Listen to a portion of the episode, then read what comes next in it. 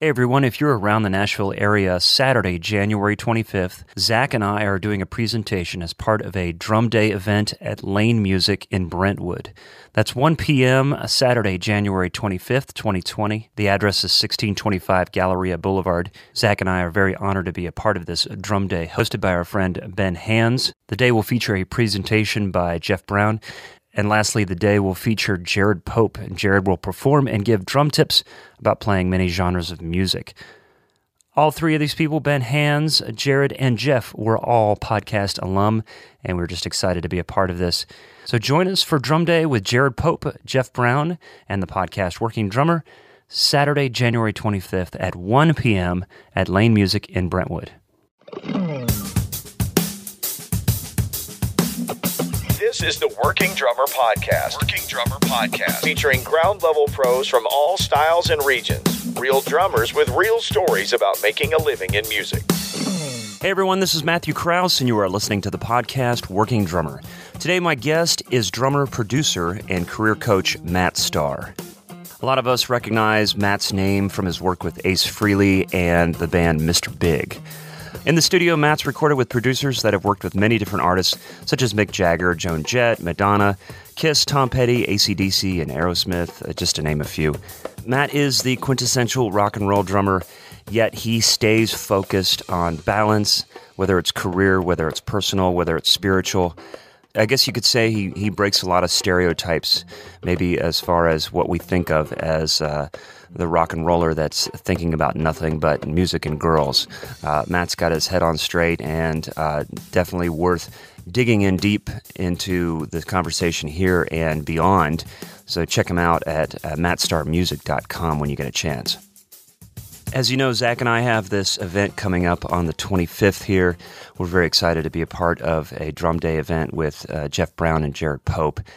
As Zach and I were speaking over FaceTime together, preparing for this and going over our notes, I got the text about Neil Peart's passing. A couple days later, Zach wrote something on his Instagram feed, and I think it's perfect, and I want to read it here. So Zach writes, Ringo was my first guy when I was a little kid, but hearing Tom Sawyer, YYZ, Limelight, Free Will et al. For the first time, I had the experience I think most of us had. Our young brains melting down with excitement and confusion. Wait, that's possible? The drums can do that? I immediately became another one of the professor's indirect pupils, recreating every meticulously composed groove and perfectly placed fill. So ensued a decades-long masterclass in how the drums can be not just the supportive accompaniment, but the driving creative force in a rock song. Neil's cerebral process and stoic performance style belied his deep humanity. He had the humility to strip his technique to the studs in the middle of his career. He had the perspective to step away from music for a time when tragedy struck. He had the curiosity to travel the world, learning about all kinds of music and cultures. He had the respect to learn from and pay tribute to his heroes. He was fully aware of his own hero status, but never sought to exploit or revel in it. He just kept making records and playing shows, striving for the next thing he did to be better than the last. Better in his own mind, most importantly. I can't think of a drummer who did more to advance and expand the scope of the instrument. Yes, the drums can do that, because Neil did it first. My co-host, Zach Albetta. Friend of the podcast, Brian Stevens, has produced some exclusive content for our Patreon page. He put together a 50-minute video, a great tutorial on preparing to record and how to analyze your recording chops. I encourage you to check out our Patreon page. For even as little as $1, you can access the video and the bonus content that's on there. And like I said, most recently is Brian Stevens' 50-minute video that is just so well produced and well done, and we thank Brian for doing that. As always, you can find us at WorkingDrummer.net to find out more information about this episode and all the episodes that we've done so far in the last 3.5 years. Subscribe to us on iTunes. You can find us now on YouTube. We are slowly building our library of past episodes. Here's my conversation with Matt Starr. For me, it's all about a physical balance, you know, and so for me, the best thing I can do to have a good show is to make sure that I'm centered in my heart and my mind, you know, and not before picking up sticks. You know, that permeates everything. So I've had gigs where I've played and then another drummer gets up and sits in for a song and all of a sudden the snare drum sounds really tight and choked. And I'm like, oh, he's somewhere either starting in his mind or how he's holding the stick or his arm or his back or his neck or his somewhere he's tense. Yeah. Now that can be a sound, you know, someone has a crisp, snappy kind of wound up sound that can be, that's their sound, but everybody's different. And so for me, I always wanted to go for the biggest, most open sound, like the drummers whose tone I really love, you know, guys like John Bonham or Bobby Chenard, you know, that kind of big, wide, open sound.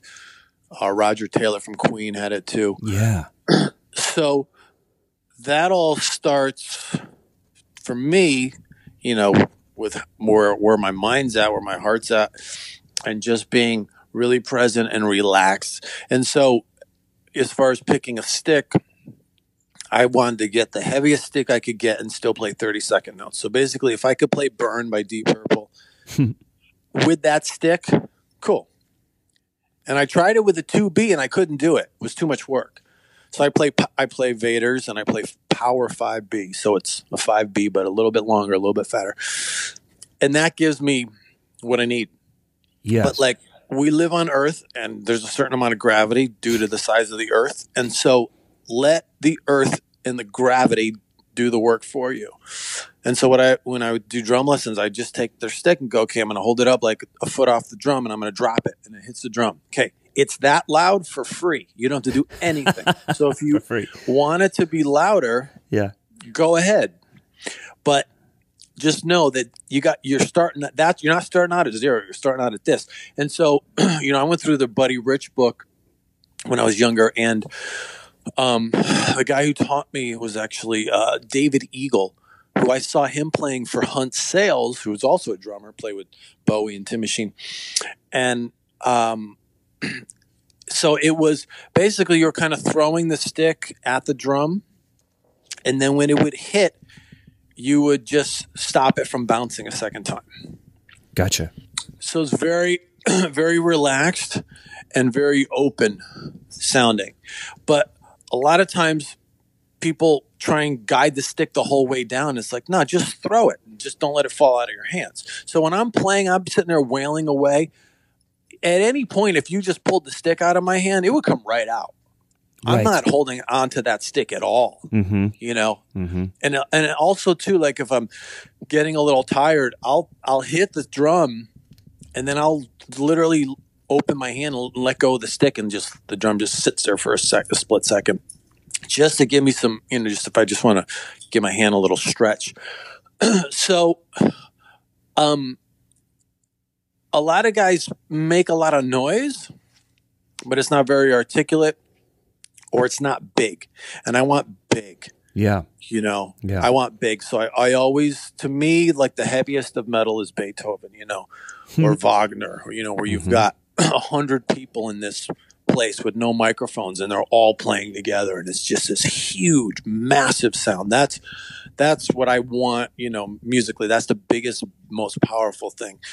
So I'm always kind of thinking along those lines and in those terms. So that determines a lot of the choices I make, but definitely about, you know, how I hit the drums and recognizing again to just be relaxed. And what I would also do is play the invisible drum set, even thinking, I mean, this is drummer talk, so we can kind of get into it, but it just like, if you think through part of a song that you have trouble with, you will feel your mind speed up and tense up on that part that you have problems with. Right. You don't even have to be moving your arms.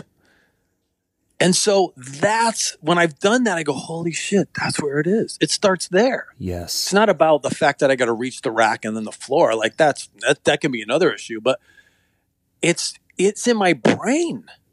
You know, so as I'm thinking about the song, as it's go, here comes that thing. Oh, you know, and your brain's getting, it's like, dude, that's the part that you got to fix, you know? So, And to really keep it consistent, what I'll do is I'll try and find, is there anything through this section or through this fill or whatever it is that's consistent? If that's playing a quarter note or an eighth note that I can lock into, and that's my anchor. And then I'm going to base the rest of it off of that. Yeah. You know, so I was thinking about something the other day. Oh yeah. I just saw Dave Grohl play on Saturday night, which is of course awesome. Yeah. So it was him and Chris Novoselic and Pat Smear. And then they had Dave's daughter sang a song, and then, Annie from a band called St. Vincent, she sang a song. But anyway, I was at this event. But I got to see Dave Grohl play, and I've never seen him play live before. So, you know, they did Lithium, and it's got that chorus, I like it, I'm not going to crack that thing. And so that beat is doom, boom, boom, bap, boom, boom, bap, boom, boom, bap, boom, bap, boom, bap, boom. But that boom, bap, boom, bap, like I played that I sat in, and they were like, hey, you know Lithium? I go, yeah, sure. I really needed to keep that. The tendency is to speed up on that. Right. And so, how do you keep it locked? And he actually kept it locked and even pulled back a little bit on that doom-da, which is something else that's a kind of another level where if there's more stuff going on, you can actually slow down. Singers sometimes freak out, but I learned that from doing a gig with this band called Love Hate and the drummer Joey Gold. They would have some kind of like, you know, doom, doom, ga, doom, doom, doom, ga, doom, doom, doom, ga, doom, doom, doom, ga, doom, doom, ga, doom, doom, doom, ga. And when he would go to that eighth note kick drum, he'd actually slow down because it's intense enough. Yeah. It's constant. So you can just pull in. If you keep it right at tempo, it gets a little too pushy. So just, you can sit back and it gets a little sinister. And so that was something I learned from doing that gig many years ago. But to just wrap up on the Grohl thing, so that boom, bra, you know, he actually comes back a little bit. So I said, well, what's the anchor on that anyway? I was thinking on the way home.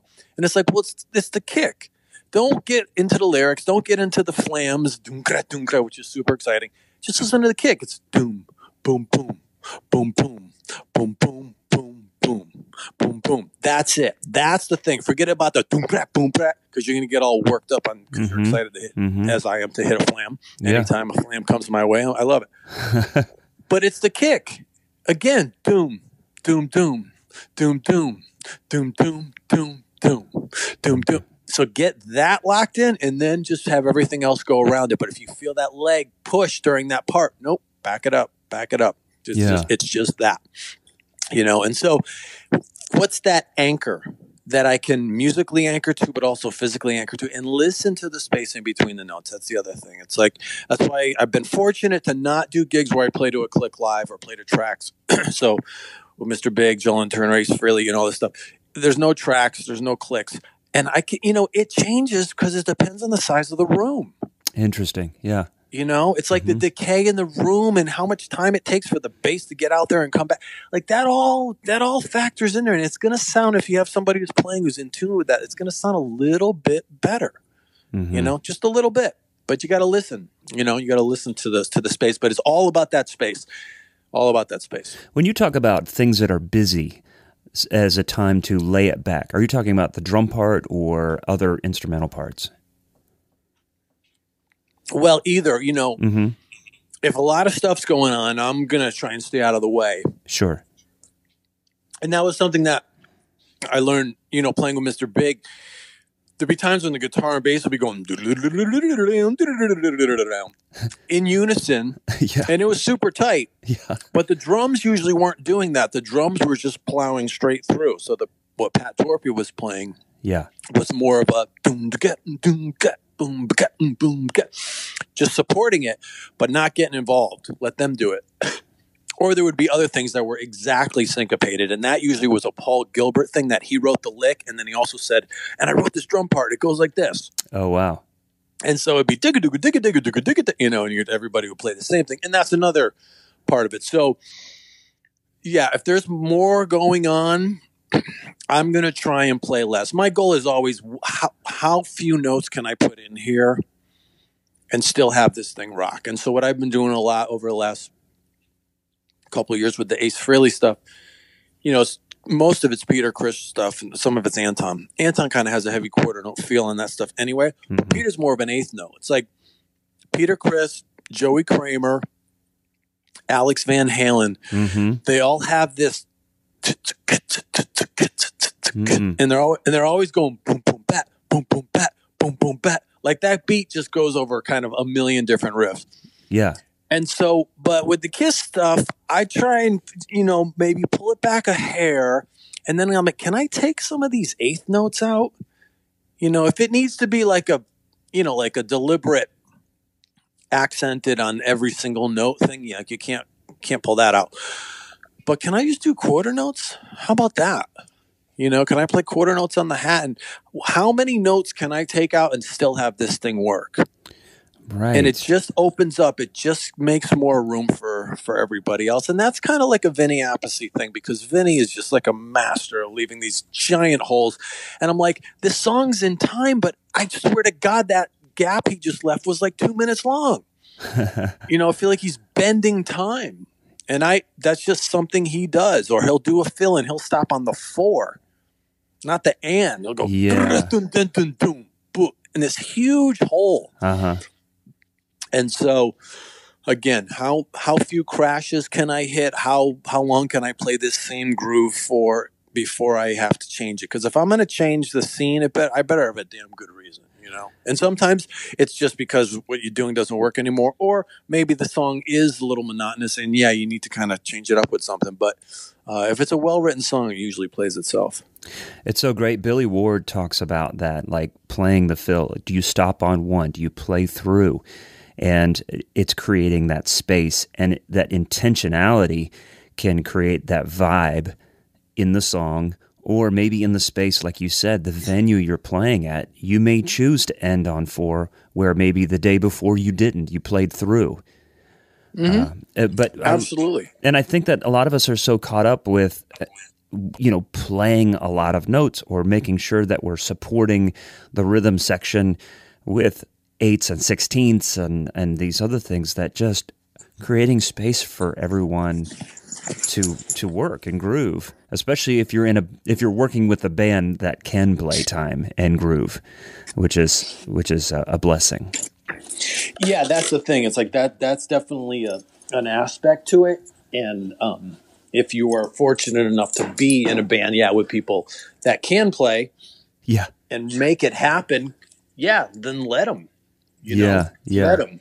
It's like, you know, like AC/DC, you know, say you're producing AC/DC, you go, okay, guys, we're going to cut drums on Monday and bass on Tuesday. It's like, wait, why don't you just let them play, dude? I know. Like, you just put up the mics, record, and then go to lunch. I mean, you know, it's like, and so that's the same thing if you're playing with cats. Again, if you're blessed enough to, like you said, be able to work with guys or gals that can do it, let them do it. And if they can't, then okay, yeah, maybe you got to put some more ghost notes in there or something to kind of help out. But see where things fall. I think in life and in all relationships, people, you know, you want to fill up the space. You know, you don't want to sit and have a conversation and make it feel like you're in an elevator. You know, these awkward pauses and all. We got to fill it up. We got to fill it up. We got to fill it. Just relax, man. You know, take your time. Yeah. Think about your words, chill it out. And then the same thing with the music is to just relax and let the space happen. It's how much space can you allow? And look, I enjoy creating space, but I still go, I want to fill that space, or I'm afraid to let it just, you know, wait till the very last minute before I bring in that flam or whatever. And there's just a lot of power in that. And I think it's also kind of exerting the control. When I've seen bands that have done that, I remember the first band I saw that did that was a band called the Bullet Boys, which was like a late 80s. Yeah, I remember LA them. Band. Sure. And Jimmy DeAnda, the drummer, fucking blew my mind. And they would hit accents. I mean, they would, you know, slow things down ridiculously for some section. Or even a whole part of a song would just drop like 10 BPM. I mean, crazy. They were clearly, you know, obviously doing it on purpose. And I was like, holy shit, this guy has got full control of this. It was it was like, wow, they're not just hammering through the tunes. It's like, these guys are really, these are adults, and they're making decisions and they're taking chances, and they are in control of this. It's like, it's one thing to come out and rock and just like, you know, like the Ramones, who I love, to just hammer through, and that's a skill. But to go, you know, we're gonna control this thing. We're gonna mess with you a little bit. We're gonna milk it. It's like, whoa. There's a bass player I've been working with for the last couple of years, and one of the things that he says to me that just cracks me up. He goes, "I like playing with you, man. You play like an adult." I'm like, well, it's because I'm old, you know, and hopefully that resonates somehow. But when he first said that to me, I'm like, what does that mean? I think it means because I know what I'm capable of doing, and I don't do any more than that, and I'm just worried about time. And he's a fabulous player, and I just leave room for him. But it just cracks me up when he says that. I want to ask you about, you mentioned you center yourself. You get your heart and your mind ready. What is it? Is there something that you do to get there? Yeah, I mean, it's a lifelong process, you know. So I know, like, Dave Elitch is big on this too. I see his posts, and we know each other, and he talks a lot about that too. And it's a lifelong pursuit. It's something I want for my own personal life. I want that to be infused into my marriage, my relationship with my kids, my relationship with the rest of the world. But yeah, to just get centered. You know, there's certain people that I've met, and they're incredibly successful, and they're incredibly calm, yeah, and present. Mm-hmm. You know, and talking about things that are big, huge deals, a lot of responsibility, a lot of money, a lot of this, a lot of that, and they're just calm. They're just calm about it, you know? And so that's something that was remarkable to me, you know, that was striking. And after I got home hanging out with this person, I'm like, wow, yeah, I'm going to be more like that. I like that. That felt good, you know, and it's relaxing to be around them, you know, it's calm. But so I say, you started with just like taking words like just, I just wanted to, no. I just wanted to, if I could act, even as I'm doing that impression, I'm leaning forward. I'm like trying to make myself small is to not inconvenience you with my existence, you know? Interesting. And it's like, no, take that word out. Yeah. You know, or women do this a lot. You know, I'm sorry, but I could, what are you apologizing for? You know, you're asking the waitress for more ketchup. It's like, that's her, you know, be respectful, but that's her job. Yeah. Yeah. You know, if you feel like you're working her, then give her a bigger tip, but like, you don't have to apologize, you know? So it starts with that. And so actual practical things, meditation's a great one. Again, there's times in my life when I do it more, there's times when I do it less, but I try to do it every day. And, that's a good one. Mm-hmm. You know, prayer's another one. Mm-hmm. And then also just spending time thinking about things, like devoting time to thinking about something, devoting time to, okay, this is well, first of all, figure out what even your goals are. But, you know, this crosses over into my career coaching stuff and workshops that I do. But like, what is it that I want to do? And then, okay, how do I do that? How would what would be the step? I don't need to know them all. I just need to know the next one. Yeah. You know, then the one after that will reveal itself. But think about it. How can I do that? How can I? And you keep saying, if you just ask questions, whoever's listening, God, the universe, Buddha, mm-hmm. you know, the crow outside your window, whatever you're talking to, you're going to get the answer back. You know, just keep searching. So those are some more like practical things. And so then the day of the show, I have, you know, I say, you're not going to get better the day of the show. Mm. You know what I mean? So if you're like a frantic, crazy person and you're, okay, today I have a show, I got to get centered. I mean, good luck, you know, do what you can, but this is something that needs to happen every day. And then you know how to do it. After that show, you will be better. But also too, like if you're not prepared and then you get to the gig and you're like, okay, I got to practice a bunch before the gig. Oh, forget that. Go have dinner. You know what I mean? Like that, you're not going to get any better the day of the show. As soon as the show's over, you will have immediately have gotten better, but you're not going to get any better that day. So, you know, but I'll give you an example. Like we played the first time I played Budokan with Mr. Big, it was the night before. I was so excited. I grew up, you know, listening to Cheap Trick live at Budokan, one of my favorite records of all time. I'm like, I'm kind of freaking out, you know, not in a bad way, but I'm really excited. We're staying at the Conrad Hilton, which is like a gorgeous hotel in the harbor in Tokyo. And like, it's rocking, man. And they tell me like a week before, oh, by the way, we're going to shoot a DVD. So there's going to be like 20 cameras on stage. I'm like, awesome, you know, cool. So, but I'm having a hard time falling asleep, and I'm thinking, I got to get to sleep. I got to do this. I got to. Yeah. It's like, dude, that's where I realized being nervous, like scared in a negative situation feels exactly the same as being excited. And I don't know about it, you know, from a doctor standpoint, but the physical sensation is exactly the same. And so I realized, oh, yeah. So I'm like, I'm feeling nervous. Why? Because I'm going to play Budokan, man. That's why. Yeah. Not because something bad. I'm not thinking I'm going to drop a stick. I'm just excited. And so to recognize that excitement, again, it feels like discomfort, you know, but the day of the show, I just said, well, I know how to do this. Let me walk through my parts. Let me walk through each song in my head. Let me walk through each song physically, like, okay, high hat, and then I go, and hit that crash over there, and then double hand, two-handed crash hit there, and then a floor tom, and then come back, you know, like just physically walk through it as you walk through like a golf swing or something. Sure. And then just make sure I warmed up, but not too much. Don't get crazy. I've had times I go, I'm really going to stretch tonight, and I'm like, I stretched too much. I ended up pulling something, you know, just like for me to stretch throughout the day. Gotcha. Rather than stretch for an hour before a gig. It's like, no, I just stretch when I wake up, do some yoga, and then as I'm walking through my day, just stretch as I'm going along, and then by the show time, I'm good. So, yeah, it's never too late to start anything, and then the more you do it, then you get into a situation you'll be able to calibrate where you're at. Over time, having that experience.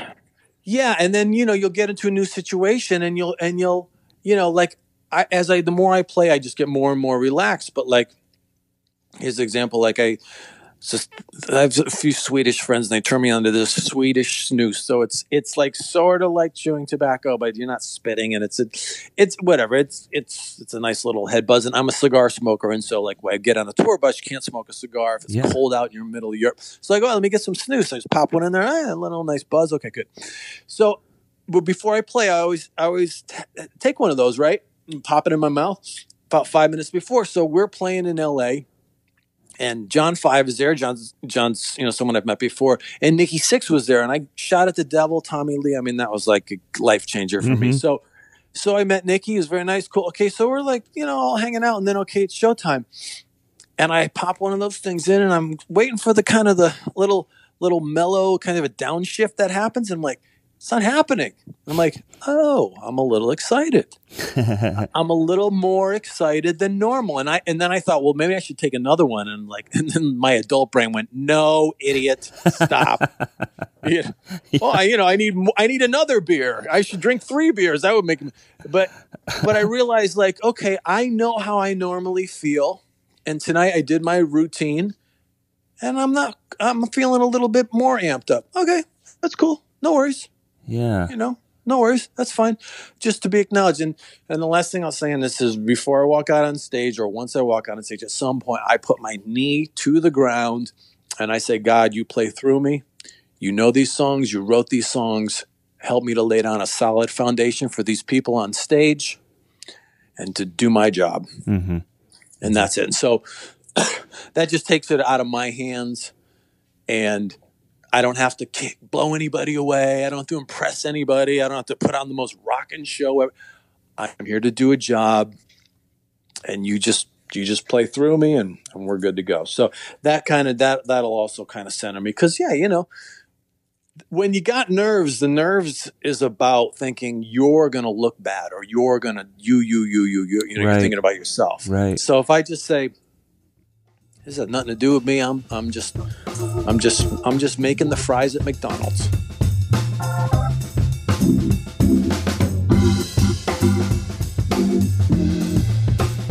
You know, I go speak to corporations as a motivational speaker, and I say, you know, I don't know what you guys are thinking when you're looking at me, but we're both employees. Mm-hmm. You know, my boss is Ace Frehley, or, you know, the guys in Mr. Big or Jolene Turner or whoever, but I am hired to do a job and provide a service. And that might take like the fun and the rock and roll out of it for some people. But for me, it's centering and it's humbling in a good way, and it keeps me out of it. So like some artists I've worked with, you know, they ask your opinion, but they don't want it. They just want you to confirm that what they were thinking is right. And that's cool. Then that's my job to do that. And if someone genuinely wants my opinion, well, then I can give that too. Mm-hmm. You know, I mean, I just did earlier this year a record with a band called Black Swan, which I'm actually a member of. And so I had to kind of switch my thinking, because I'm like, I get in there and Jeff Pilson, the bass player, was producing it. And Jeff was a blast to work with. But there'd be things and he'd go, I really think like it's, you know, I like this when you do it this way. And I'm like, ugh. And I said, you know, let me try it again, because and I felt almost uncomfortable to bring it up, but it's like, no, I'm a member of this band. Right, it's a difference. Like he is the producer and everything, mm-hmm.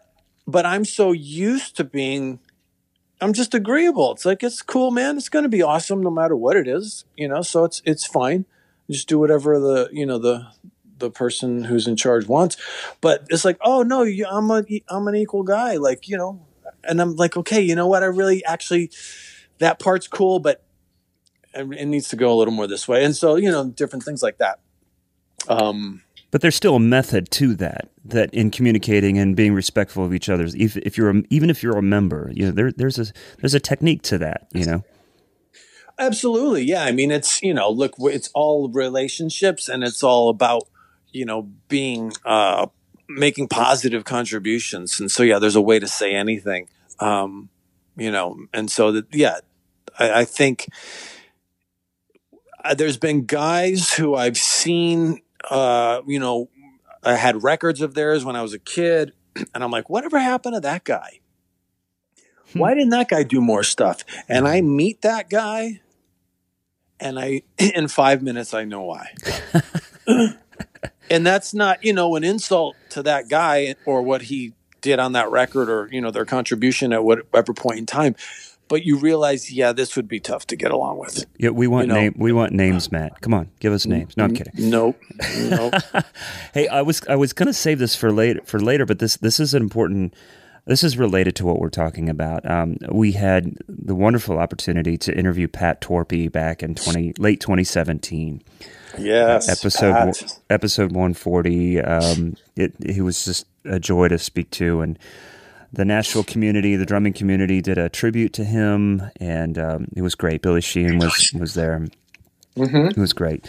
Anyways, he was talking about the time in the studio, having you there and recording with Mr. Big, and he said just a couple things. Just it was like one drummer with two brains, you know, and how easily you made adjustments based on the collective ideas that were brought up by him and you, and going in, and just how professional it all was, and how much he enjoyed that. And I was just re-listening to part of that interview actually this morning before our conversation, and it was really cool. And he's like, you know, it just comes down to being surrounded by just good people.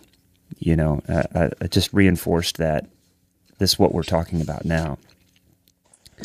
You know. Yeah, well, I appreciate you sharing that. And yeah, Pat's awesome, and I love, you know, working with him. And yeah, that was a cool, after I did that, we did that record, I thought, drum producer, what a cool gig.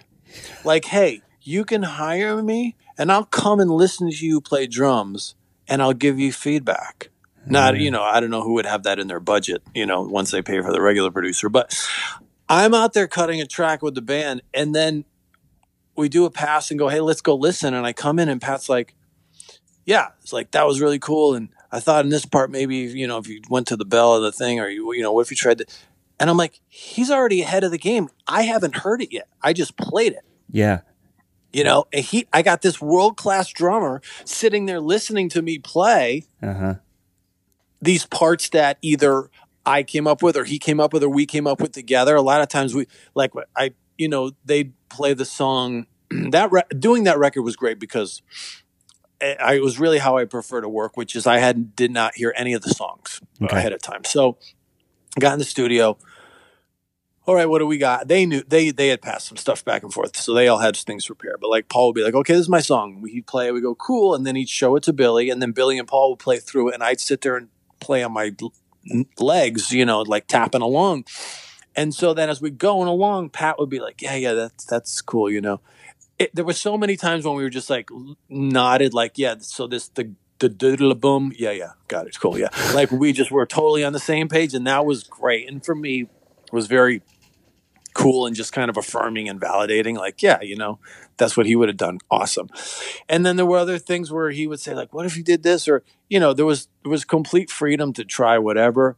And but to have him just be in there, and I'd come in and he already heard it, you know, and we would discuss, and then you know, just do it. It was a breeze. It was really such a pleasure. And, you know, they would have rather have had him playing drums on the record. He would have rather been playing drums. I would have rather he played drums on the Mr. Big record, but that's not the case. Mm-hmm. And so despite the fact that it was a tough situation, what a cool opportunity and a real just pleasure to be doing that. That's like, you know, when I first rehearsed with them, he'd say, I thought about this the other day. I'd never played with Mr. Big without Pat Torpey standing more than 5 feet away from me. Yeah.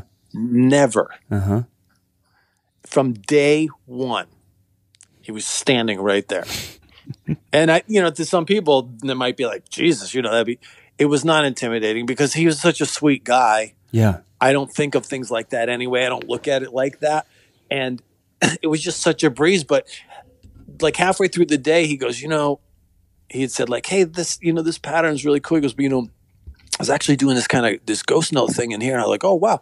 And at one point he goes, you know, he goes, I'm sorry to just be like, you know, I hope I'm not overloading you. I go, dude, if you put up online right now, you can come play drums with Mr. Big for a day. And Pat Torpey will stand there and like show you the parts. Yeah. How much would someone pay to do that? Mm-hmm. You know what I mean? It's like, I go this, and I'm getting paid to do this. So I'm like, please, these are your parts. I'm just here to help.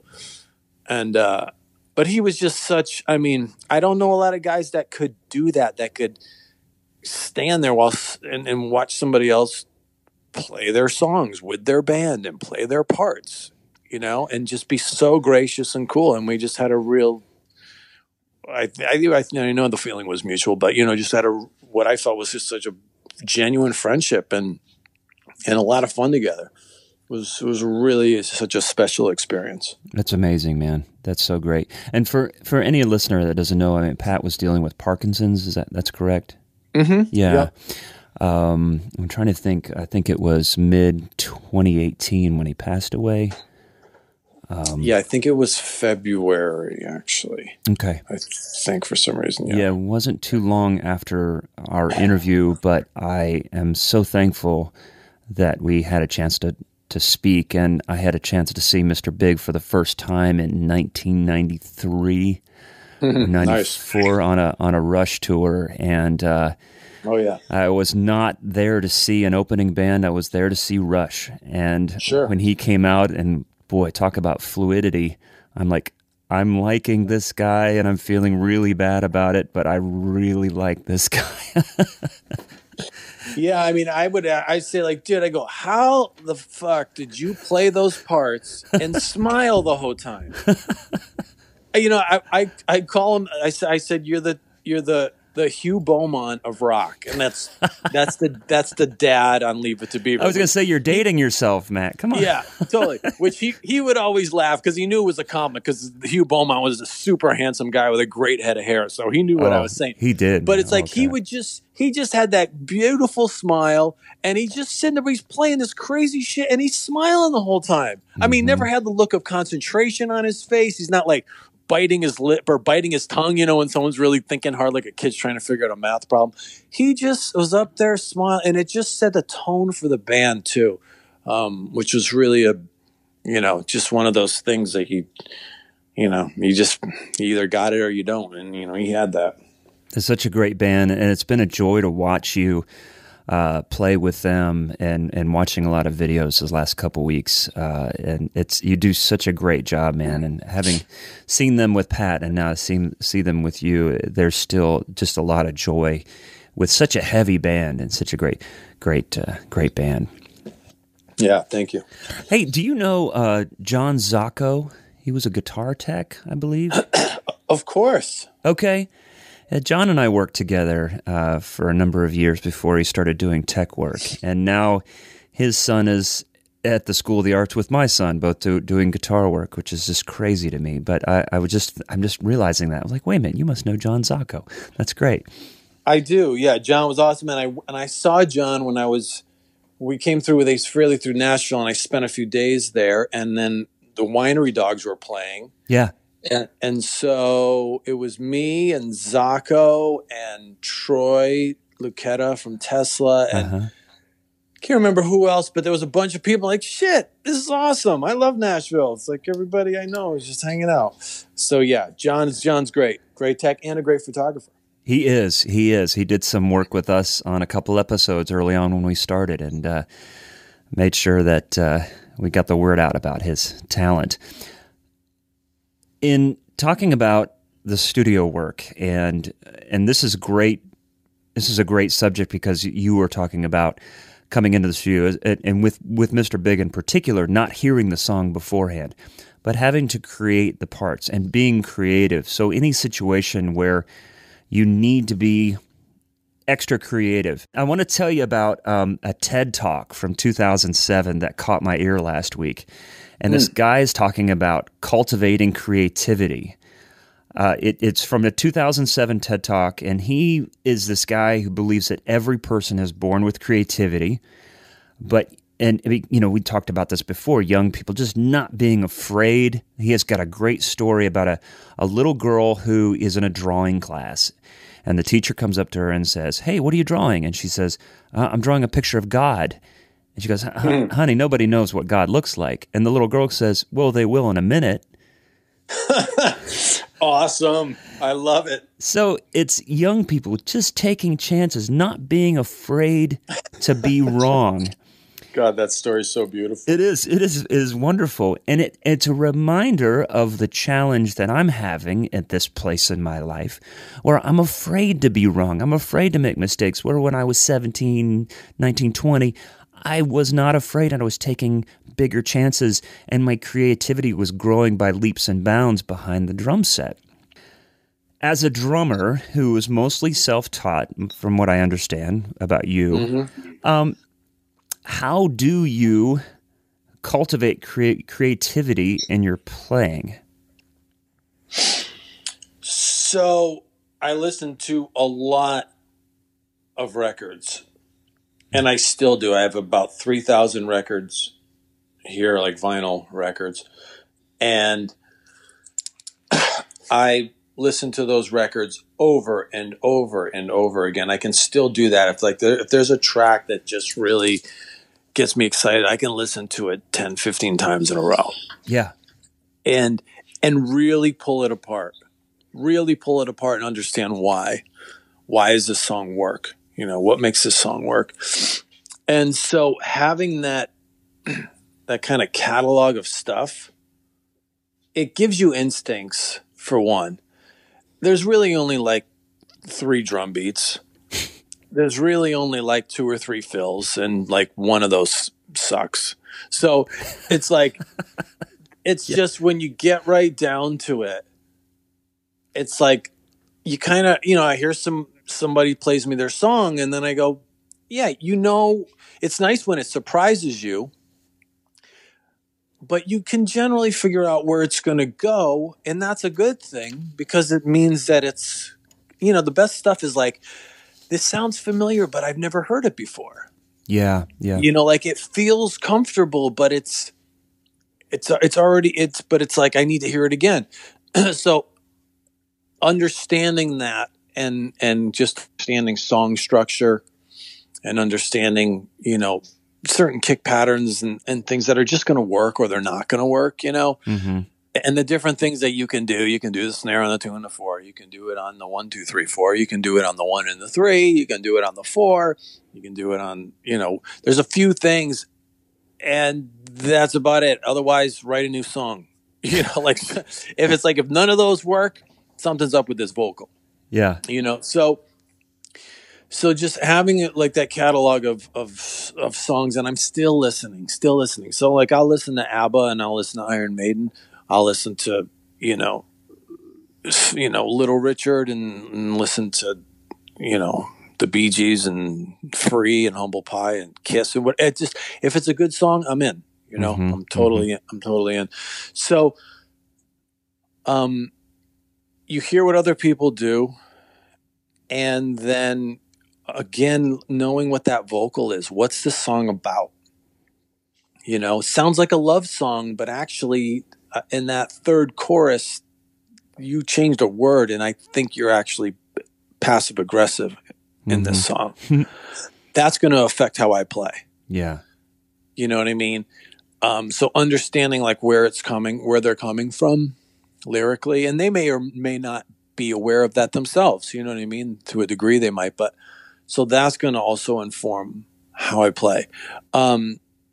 So all of that. And then if I'm stuck, if something's not just naturally coming up for me, mm-hmm. then I have my, what would Ringo do? Right. What would John Bonham do? What would Mickey Curry do? Those are my three. Mm-hmm. Mm-hmm. Right. And if that doesn't help me, then I kind of go, well, then, okay, what would Bill Ward do? Because Bill would really sometimes do some really, you know, experimental stuff and go way out of bounds with things, just really follow the guitar. But, and that's kind of my thing. So, I mean, that's more the theoretical approach. And then the logistics is, I'm going to listen to the song. Are we coming in on downs or ups? Is each section starting on a downbeat or is it starting on an up? Let's get that out of the way, you know? Okay. And then what are the guitar? I play rock mostly. So it's like, what are the guitars doing? What's the strumming pattern? And do I want to follow that or can I plow straight through it? Can I come up with a groove that sort of acknowledges some of the guitar rhythms, but doesn't play it exactly? Like guitar players want you to play exactly what they play. That sounds like guitar music. I don't like it. Right. But I've had that happen with different guitar players. They go, yeah, I'm going do do doo doo doo doo. So I want you to go ba da ba bo beat up. I was like, let me just come up with the drums. But you do the guitars. Does that has that happened with Mr. Big at times? No, because they had a template essentially. Mm-hmm. And so, you know, like I said, what Pat would do is he'd plow through when they were playing, you know, 30-second notes. He would come up. There's a song called "Around the World," and there's a line with the guitars that goes like,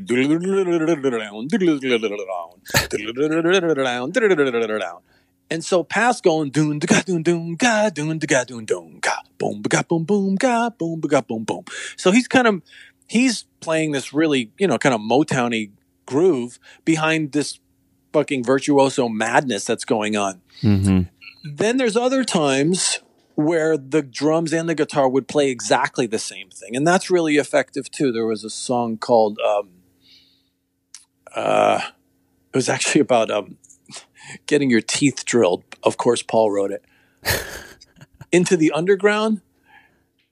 Yeah, and it was like, I can't remember. And it's a triplet thing. Oh yeah. Okay. And Paul wrote the lick and then he wrote the drum part too.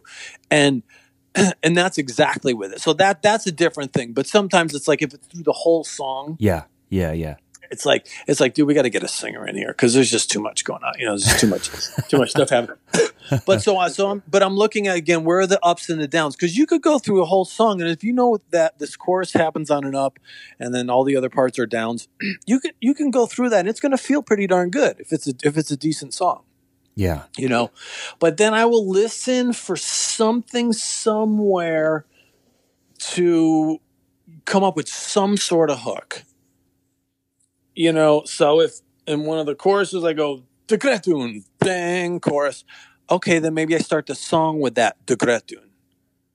Gotcha. You know, so how can I come up, not fucking doodle-doodle-doodle-doodle-doodle. Yeah. That's too much, you know. Yeah. But is there something in the song that sort of makes sense that goes with a lyric or something? Then can I repeat that somewhere else? And then that becomes a part. Like it's like they say in jazz, you know, or like you make a mistake, just repeat it. Right. And it's like, oh, it's a thing. I meant to do that, you know? So it's that kind of thing where it's like, oh, that was a thing. Okay. Let me do that again. And let me see if I can repeat that. And some songs you can do the same fill to set up every chorus and it gets better and better. Other songs, you do one, and then the second one you build, and the third one you build even more, and then the listener's like, "Oh, what's he going to do now?" And that's a thing too. That's a cool approach. That's like very much like a Neil Peart thing. I was just going to say that. Yeah, for sure. Yeah, you know, and there's different drummers, or you just do three fills that are sort of in the same family, mm-hmm. but they're all different. Mm-hmm. But there's not really like a thought out thing. They're just kind of bopping along. It's like the drummer for Foreigner was great at that. I can't remember his name off the top of my head, but he's just kind of like rolling along. It feels great. It's rocking. It's cool. But there's not like themes or definite things that repeat, you know? Steve Jordan does that. There's been a couple Nashville sessions that he's done where I hear him play like the same fill over and over, but it works so well. And I'm like, of course, why would you not do that fill? I want to hear it again. Right. You gotta be willing to cross the line. Mm-hmm. You know what I mean? Mm-hmm. Like I remember when I saw King's X, and they would do a part and they'd repeat it. Like at the end of a song, like they'd repeat some sort of lick and they do it again and again and again. So like once you're like, cool. Twice you're like, okay. Three, you're like, okay, cool. Four times you're like, okay. Five, you're like, oh Jesus, it's getting long. Six, you're like, oh, wait a second. Seven, you're like, oh hell yeah. And then by eight, you're like, don't stop. I don't want it to end. Then it turns into something, but you need to make it so deliberate that you're like, no, we're doing this. This is totally intentional. You know what I mean? So yeah, like with the Jordan thing where you're like, I'm going to do one fill and I'm going to do it all throughout the, you know, yeah. Well, it's like Into the Night, Benny Merdona's against Show My Age. And that's, Sandy Gennaro on drums. Oh, cool. Yeah. And it starts off right? And it's a single-headed tom, no bottom head. You can hear the tom go doom when he hits it. Yeah. But that's the whole thing. Doom guckets down the gun down da da da down. Doom guckets. That's the only fill he does. He does a build at one point. Mm-hmm. But there's nothing else. And I talked to him about that track, and he goes, yeah, you know, I did that fill, and the producer said, hey, you know, Sandy, that fill you do, he goes, do it every single time. He goes, we're gonna make a hook out of that. I think that's Wake Up Little Susie is like that. It's like, wake up. It might be that. So it might be another song. It's escaping, but it's something from the 50s. But it's got every time. Yeah. Oh. Never knew it felt like this till I kissed you. Brum, brum. Uh-huh. I kissed you. Brum, brum. Yeah. It's almost compositional. And totally. In nature, it sounds like to me you're letting your listening time inform you. You're also letting the music when you're creating your drum part for the session for the gig inform you as well. It's almost like when Miles Davis yelled at Coltrane for practicing before the gig. It's like, don't play that shit. You play it on stage. Like that is. There is an element of improvisation. We've kind of been on this kick recently in recent interviews when we've talked about this idea of improvisation to as not being something and not being an idea reserved only for the jazz musician, the jazz drummer or whatever, or the jam band drummer. It's for all of us. It's a skill set that I think is important for all of us, because when you're in the studio, when you're creating, when you're being an artist and you're creating, there's an element of creativity. There's an element of, an element of improvisation that is important. Yeah, absolutely. And I think a lot of times when I see younger guys, like if they go to a jam and stuff, they're just running down fill number one. Crazy fill number two. I'm like, you're not listening to anybody, man. You know, so yeah that's some adult shit. You know, I had, to quote your buddy, I had a band that I played with when I was about 22, and they gave me a cassette. I'll show you when that was. And it was an Edison wheel, Matt. It was an Edison wheel. Yeah, exactly. And they had some stuff I was familiar with, but there was Grand Funk, Johnny Winter, Humble Pie, some Hendrix, Nazareth, and just stuff like that. And so what we would do is we would jam. And if you listen to Zeppelin, they do this, where it's like, okay, we get into this part, and it's just going to go as long as it goes. But like the middle of the jam of Heartbreaker, you know, Page is blah, blah, blah, blah, you know, the fast part. And then at some point he goes, and then you're out. Mm-hmm. But until then, go for it. Have fun. Yeah. Could turn into a halftime thing. But you don't know how to do that unless you've done it. And so that served me well too, because, you know, we'll do something and be playing with somebody and the singer won't come in yet. And I've seen this, you know, like playing with Ace. This happened like a couple months ago. We were playing something, first verse playing, and I look and, oh no, we're doing the song She. And there's a guitar solo in the middle, and we're on this groove. And then I see him, and he's taking his jacket off. So I'm like, the guitar player looked at me, I just shook my head like, no, don't go anywhere. Just wait. Yeah, right. Like, we don't go there until he goes, brown, brown, brown, brown. You know, let's do this, and then it's the next part. And the next part happens when it happens, and we don't do anything until it happens. Yeah, so that's kind of the jam. And again, that's listening. It's really important, listening. And I get, you know, I have a thing I've been doing over the last few years, and which is like playing a fill after the first line of the last chorus. So like you're coming out of the solo, and then you do a fill. And I think I'm trying to remember who the hell did it. It'll come to me. I mean, you know, a few guys have done it, and it's something like, I can't remember who did it. And it's in those records against the wall that I'm looking at right now, but it's like, it just propels it along. You know what I mean? So it's like you're coming out of the and then you go into the chorus, boom, blah, blah, blah, blah, blah. It's like, and take that. You know, it doesn't just settle you in to that last chorus and you kind of cruise out. It's like you carry that momentum from the solo or the bridge or whatever. Yeah. But that's something that sounds, it is spontaneous, but it sounds spontaneous. You know what I mean? And it just kind of keeps people. Some people get nervous. They're like, "Oh, that fills in the middle of the chorus." I'm like, "Yeah, I know." Okay, sorry, but I'll always look to. Is there a line or a word I can hit a crash on in one of the verses, preferably the second verse, where I can accent something to just react like what Keith Moon would do, or the way he would react to the vocal? Is there something that I can do to just kind of shake the listener up, you know? Because if it's too steady, that's one thing. But steady, like having a repetitive thing, like an AC/DC thing, that works in its own way. But sometimes if it's too steady, you just kind of got to break it up, you know, with just a random crash or whatever. This episode is brought to you by DrumSellers.com, the niche marketplace where drummers, drum retailers, and drum manufacturers buy and sell their gear. List your drums for sale for free, and the only fee is 4% if it sells. Simple. Check out all the new, used, vintage, and custom drum eye candy at drumsellers.com. You know, I do have good intuition, and And I also did things kind of wrong for like the first 2 decades of my life. And so like, I knew what I wanted to do when I was 8 years old. I saw, you know, I opened up, my neighbor had a copy of Kiss Alive 2. I opened up that record. There's Gene Simmons with blood all over him and there's sparks and flames. And I'm just like, fuck yeah. Like, I don't even know what this is, but just yes. Such language for a 7-year-old, man. Really? Right. And I just, you know, I was a born rock and roller and I never felt that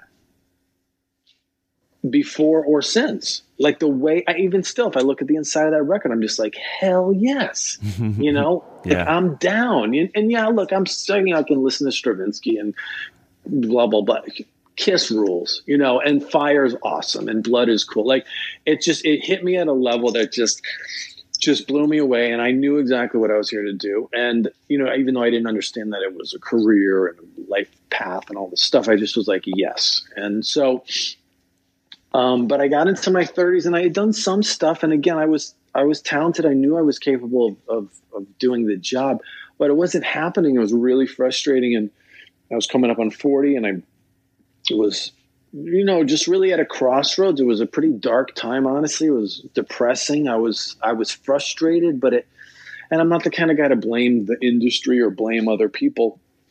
I was kind of just saying like blaming myself, you know, and just feeling bad about it. And turning that inward, and that wasn't good. And I said, you know what, it must be me, you know, and not in a beat myself up way, but like I'm the common denominator here.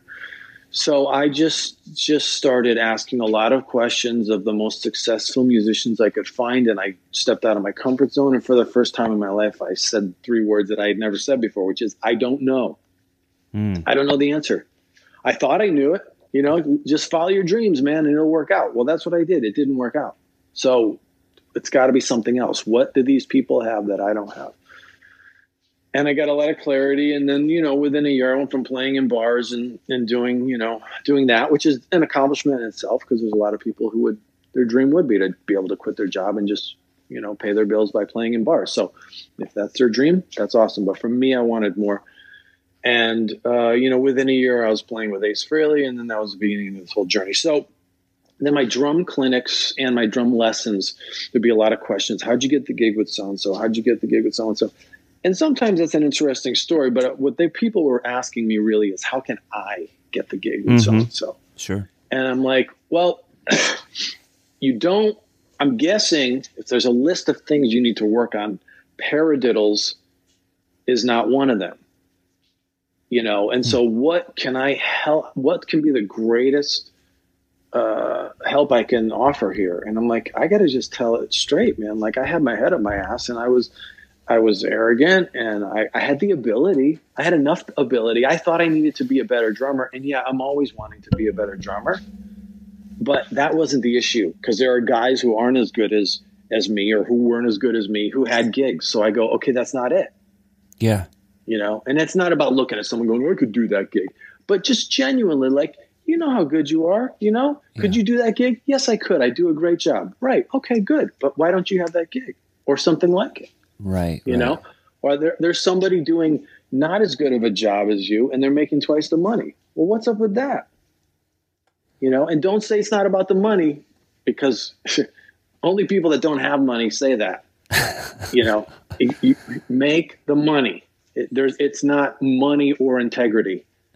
You know, my heroes, Keith Richards, Jimmy Page, David Bowie, they got both. It's fine. One doesn't cancel out the other one. Right. So, but what's that? There's a gap there. And so what's that gap about? You know, so I had to look at my mindset and then look at my emotional roadblocks, the stuff that was preventing me from receiving. I was creating opportunities, and then I was sabotaging them. Well, why? Because I didn't want to receive it. Well, what's that about? It's like, oh, great. That's not, let's look at that crap, you know, but that's the stuff that I had to walk through. And, you know, when I did, my life changed, and it changed in a very short time. You know, I had reached out to a lot of drummers. A lot of them are whom are friends of mine. They've been very generous with, you know, with answering questions in their time. And then, you know, some guys I talked to, they were like further along than me, but they were still making their way. And then a year later, they were like, what the hell are you doing? I never heard of you. you reached out to me 6 months ago and now you're like doing these gigs and touring all around the world. What are you doing? And I realized, oh, I think I stumbled onto something, and I was able to articulate what I was doing. Because some guys just, they got it right, and they don't know why. They're just like, sure. I don't know. I hang out. I do gigs. I do work. I'm nice to people. I get work. Hey, it's like, okay. I mean, there's wisdom in that, but they don't have to think about it. I had to think about it. It did not come natural. I'm not a people person. I would rather stay home, listen to records, and not talk to anybody. So I have to really make an effort to do this. And people say, oh, you seem like you're comfortable on camera. It's like, I'm just more focused on sharing the information than I am about whether or not my mustache is crooked, which it probably usually is. You know what I mean? But that could ruin me. I mean, that could literally, if I wanted to focus on that, I could go, oh, this is a bad take because, at one point I closed my eye, whatever, man. So anyway, that's what happened with the coaching stuff. And there's a need for that. And I think, musicians are willing to invest in their drumming or their instrument. They get a good piece of gear, or they learn how to play it. But if you've got the great drum set, or you've got the Les Paul guitar, and all the licks, and you look pretty cool, and you look like the kind of people that play the music that you play, what's up with how come you don't have the gigs? Mm-hmm. What's missing? Again, you think it's more scales, or you need to get a better cable, or you need to get that signature Babinga snare drum. Is that you think that's the missing piece? Mm-hmm. No. So, but self-improvement is kind of not typically on the list of, musicians thing. A lot of other people will invest in having like a business coach, business owner, but a lot of times musicians don't think of it like that, but why not? I think it's having respect for the fact that this is a job, this is what you do. And it's like that if you're waiting for someone to give you respect for choosing this, in our society, this non-traditional career, you're going to be waiting forever. You need to just treat it with just the utmost respect and be serious about it. Yeah, and there's a certain amount of just, it's a beautiful, incredible thing in our business. It's magic, man. Like you're sitting there one day and you got a situation, and then the phone rings, you go, hello. And they go, hi, I'm the manager for so-and-so. And you've been referred to us by, and boom, in a week, your life just changed. Right. That is so exciting and amazing. And that doesn't happen in the accountant field. You know what I mean? It doesn't happen, for people who drive trucks for a living. You know what I mean? That happens in our business all the time. So I think there's a certain, a certain amount of like, just, well, I'm just going to be a good musician and good things are going to happen. And it's like, well, maybe. And if that's working for you, cool. Yeah. But the way if it's working for you is look at your calendar, look at your bank account, and Google yourself and see what comes up. I mean, that's the answer. And if it's working, awesome. You got it. Cool. Yeah. You don't need me. But if it's not working, you deserve to live it. And it's not just for somebody else. It's not like, well, that guy's lucky or, that's the other bit is that rather than own it, people will blame the industry or the economy or the president or their town or the business or this or that or their age or their wife. And it's like, dude, nope. I was married. I had a wife. I was coming in my 40s. I had all this. I had all the same reasons. So it's not that. So don't start telling. They start telling a story, and then they get around other people that tell the same story. Well, cool. You're not going to have to evolve because they're just going to agree with you. I have guys. The guys that say the music industry is messed up, the majority of them are not part of the music industry. Mm-hmm, mm-hmm. They own a guitar. They own a set of drums. They play on the weekends. If Jimmy Iovine wants to talk about how messed up the music industry is, okay, sure, I'll listen to that. Mm-hmm. If Alice Cooper wants to tell me how he's seen it change over the years, yeah, sure, I'm open to hearing what he has to say. Sure. But some guy going, oh, the business, blah, blah, blah, you don't know. You don't know. You may have answered this question already, but is there a common issue that you find people are having and keeping them from achieving their goals? I think it's it's like the two sides of the same coin. It's like, it's their ego, you know, it's the arrogance, like they're not willing to do the stuff that it's going to take to get them to where they need to be. And then also like they are doing the like apologize for their existence thing. Mm-hmm. So they're afraid, you know, and so then that kind of flips like, well, you know, why am I going to go there? Why am I going to do this? Blah, blah, blah. And it's like, well, again, how's it working for you? So yeah, it's kind of this, it's two different sides of the same coin. Gotcha. Yeah. You know? Yeah. And I think I would say too, I mean, it's not having a clear idea. It's not ever really having claimed what they want, you know, cause a lot of times when I sit down with people, I go, well, so what's, you know, after we kind of say hello and do that, I go, so what's the thing? What do you, well, I said, nope, take the word just out. I'm not going to hear that. You're paying me way too much money to sit here and have you, you know, mince, you know, yeah, like being, I'm not arguing with you. You're paying me to tell you that you can live your dreams. So now you're just, but I said, no, what do you want to do? Yeah. Okay. I want to do this. I go, that's it. Yeah. Okay. Well, I mean, you know, well, I know that the business is really competitive. Stop. Tell me what you imagine going to a restaurant. What do you want? Well, I know the cook's really busy, and you know, the waiter would be like, fuck off. You know, I'm not going to waste my time with you, man. And that's what the universe is like. The universe is just here to take your order. So to get somebody, and then they usually go, okay, you know what it is? You really want to hear? I go, yeah. The one that you feel stupid for saying in public. That's what I want to hear. So most people never really even either get in touch with that or say it out loud or admit it to themselves for whatever reason, whatever belief, whatever fear, whatever they have. They never even just say, I would like a hamburger, medium rare with a side of fries. And they're sitting there wondering why they're hungry. It's like, well, you never told anybody anything, man. Right. You know, you had this inner dialogue that just went on and second guessing whether you should get a dill pickle or a gherkin. You know, it's like, come on, man. I love that you say recognize when you know you're doing good work, because not that you need validation, but if you're dealing with a lot of outside negativity or things that could interfere with your mood, your performance, knowing when you're kicking ass is, it sounds like to me, is just as important as knowing when, well, I got to get this groove together. So the guitar player didn't notice it, and the crowd obviously didn't notice it. They thought it was kick ass, but I know tomorrow what I'm going to be doing.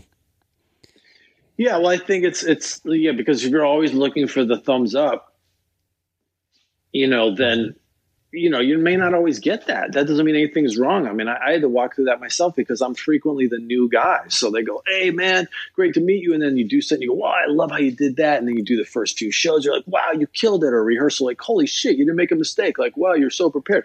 So all these kudos, and I'm the center of attention. Yeah, right. And then we get out there and we start doing gigs. And afterwards, everyone's like, hey, man, cool show. And I'm like, wait, aren't you going to tell me I'm extra super special awesome? The honeymoon is over. Yeah. And it's not that anyone takes you for granted. It's just like, yeah, you're in the band. You're the guy. Cool. Okay. That's why you're here. Yeah. But then I've had scenarios where I've gotten insecure and I'm like, well, they're not like making a big fuss over me anymore. And it's like, sure. Yeah, because you're just in the mix. Yeah, you know, I don't know that that Jimmy Page made a big fuss over John Paul Jones by 1975. You know what I mean? It's just like, yeah, you're the guy. Now let's just get to work. You know, right? They talk about cigars and other things.